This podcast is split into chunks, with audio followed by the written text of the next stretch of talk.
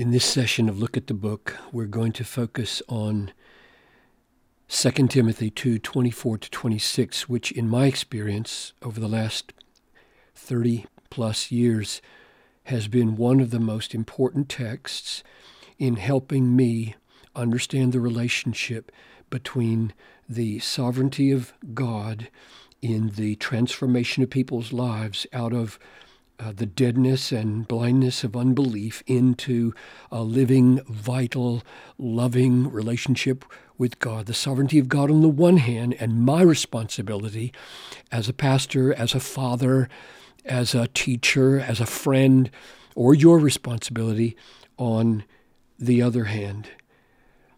And no text that I can think of right now has put together these two more illumin with more illumination than this one. So Father, I pray that you would help us to see your sovereignty here and to see our responsibility here and to see how the two fit together here and that we would draw out what's really here and not impose upon this text any alien theology or alien philosophy from our own experience, but get what you really have for us here.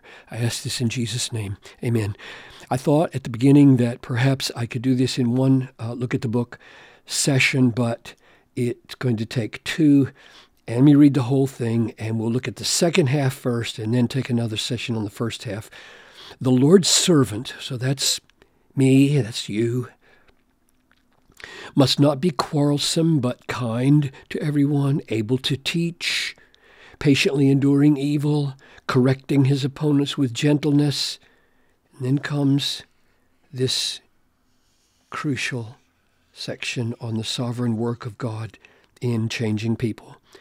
God may perhaps grant them repentance. So the granting of repentance is by God, leading to, so when this happens, it leads to a knowledge of the truth. And they may come to their senses and escape from the snare of the devil after being captured by him to do his will.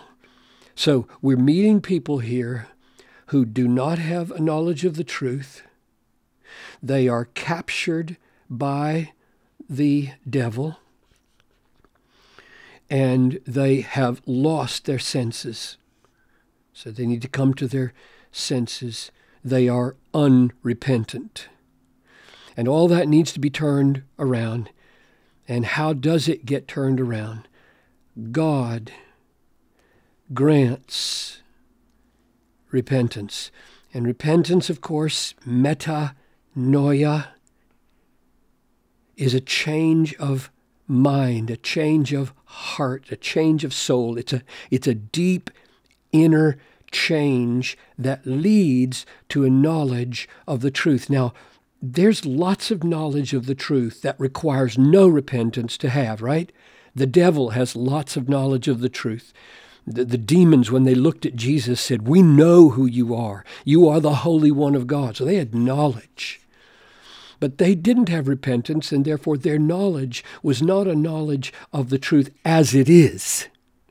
They didn't see the holiness of Jesus as beautiful and compelling and infinitely valuable and desirable and satisfying. They didn't see it, they didn't have a knowledge of it for what it is. So there is a kind of knowing that unbelievers and the unrepentant have, but the kind of knowing that leads to a freedom from the devil and that leads to a, tr- a true relationship that saves is rooted in repentance. So God changes us, brings us to a turning of soul and mind, which then leads to a sight of the truth for what it really is. Now, and is not so that here. It doesn't say he brings them to repentance, leading to a knowledge of the truth so that they may come to their senses, or leading to a coming to, of their senses. So we need to ask how does the coming to their senses, waking up from the stupor, the drunkenness, and the blindness that they were in relate to repentance, and how does escape from the snare of the devil relate to a knowledge of the truth? And my suggestion is this, if this doesn't make sense, that that they correspond like this. Coming to their senses corresponds to repentance, and escaping from the snare of the devil corresponds to a knowledge of the truth. And here's, here's why I think that. If they've lost their senses, then deep down there's a, a problem of, of perception. There's a, a, a drunkenness, a deadness, a stupor of soul that is keeping them from this knowledge, keeping them from this escape, and that needs to change. And so God does this repentance, and He does this, which I think are virtually the same. So, repentance is a change of heart which can be described on the analogy of, of drunkenness getting sober. The drunks wake up and they're no long, they no longer see the world uh, upside down and swirling and making no sense and keeping them from uh, safety and getting lost and tripping over things. So, I think this coming to their senses and repentance are parallel. And then escaping from the snare of the devil is the same as coming to a knowledge of the truth. Why? Because the way the devil snares us is not by snaring our hands, right? He doesn't bind our hands behind our back so that we say, Oh, I'd love to do right, I'd love to do right, but my hands are bound by the devil and I can't do right. That's not, exo- that's not at all the way he snares us. We don't love to do right when we're in the snare of the devil. We hate to do right. He, this, the way the, the devil snares us is by deception. He is a liar from the beginning. He deceives people. He deceived Adam and Eve. He tried to deceive Jesus. He is a deceiver and a liar. And so the way he holds us in, in captivity here is by blinding us. So the coming to our senses leads to the escape from the snare because it leads to a knowledge of the truth for what it really is. So that's why I think this escape from the snare of the devil is parallel to a knowledge of, of the truth. So let's maybe put them together like this. So there's one bundle and like this.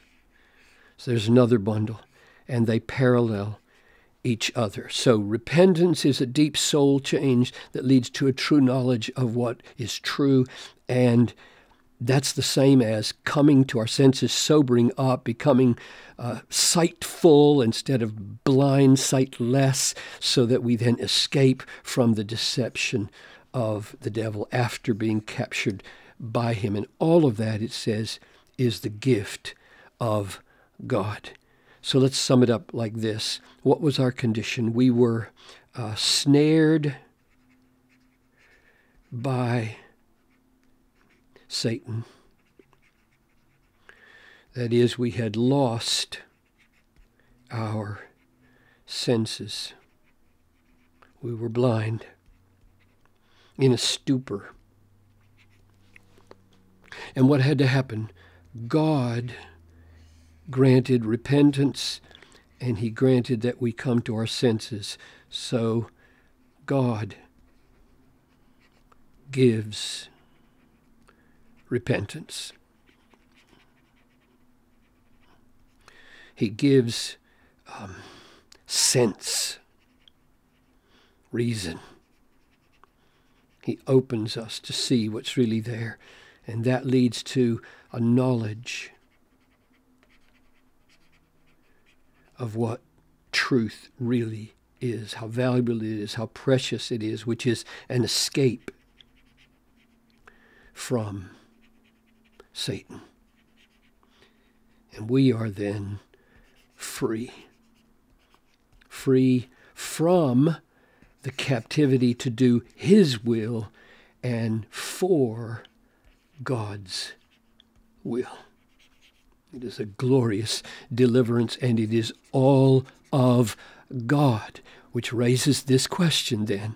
If God is so decisive in granting the change that helps us to know, enables us to know, causes us to know the truth and gain our senses and escape from the devil so that we can do God's will, what's our role?